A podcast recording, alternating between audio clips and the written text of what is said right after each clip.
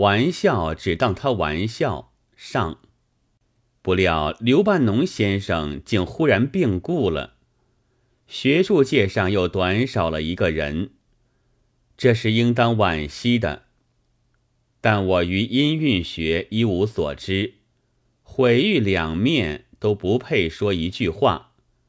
我因此记起的是别一件事，是在现在的白话将被扬弃或唾弃之前，他早是一位对于那时的白话，尤其是欧式的白话的伟大的迎头痛击者。他曾经有过极不费力。但极有力的妙文，我现在只举一个简单的例。子曰：“学而时习之，不亦说乎？”这太老实了，不好。学而时习之，子曰：“不亦说乎？”这好。学而时习之，不亦说乎？子曰：“这更好。”为什么呢？欧化了。但子曰，终没有能欧化到曰子。这段话见于《中国文法通论》中。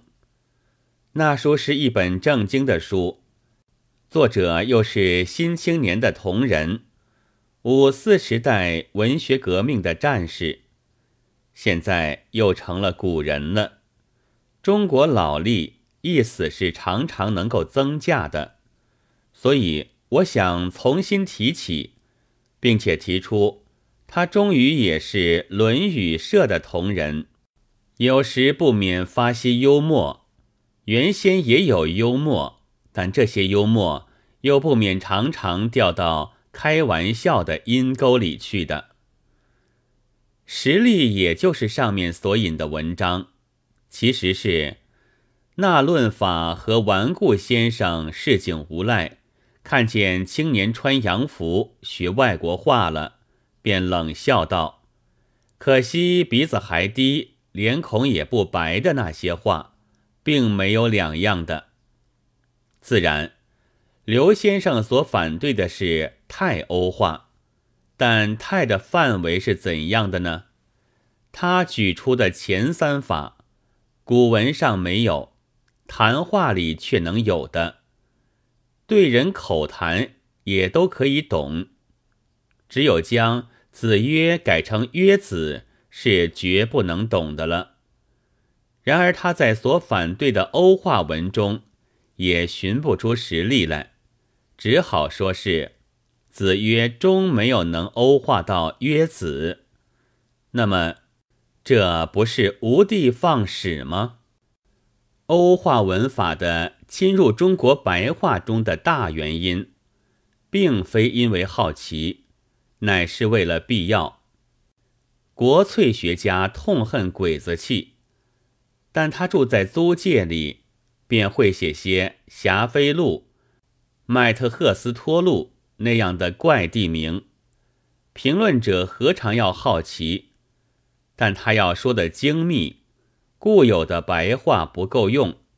便只得采些外国的句法，比较的难懂，不像茶逃饭似的，可以一口吞下去，是真的。但补这缺点的是精密。胡适先生登在《新青年》上的易卜生主义，比起近时的有些文艺论文来，的确容易懂，但我们不觉得。他却又粗浅笼统吗？如果嘲笑欧化式白话的人，除嘲笑之外，再去试一试少界外国的精密的论著，又不随意改变删削，我想，他一定还能够给我们更好的真规。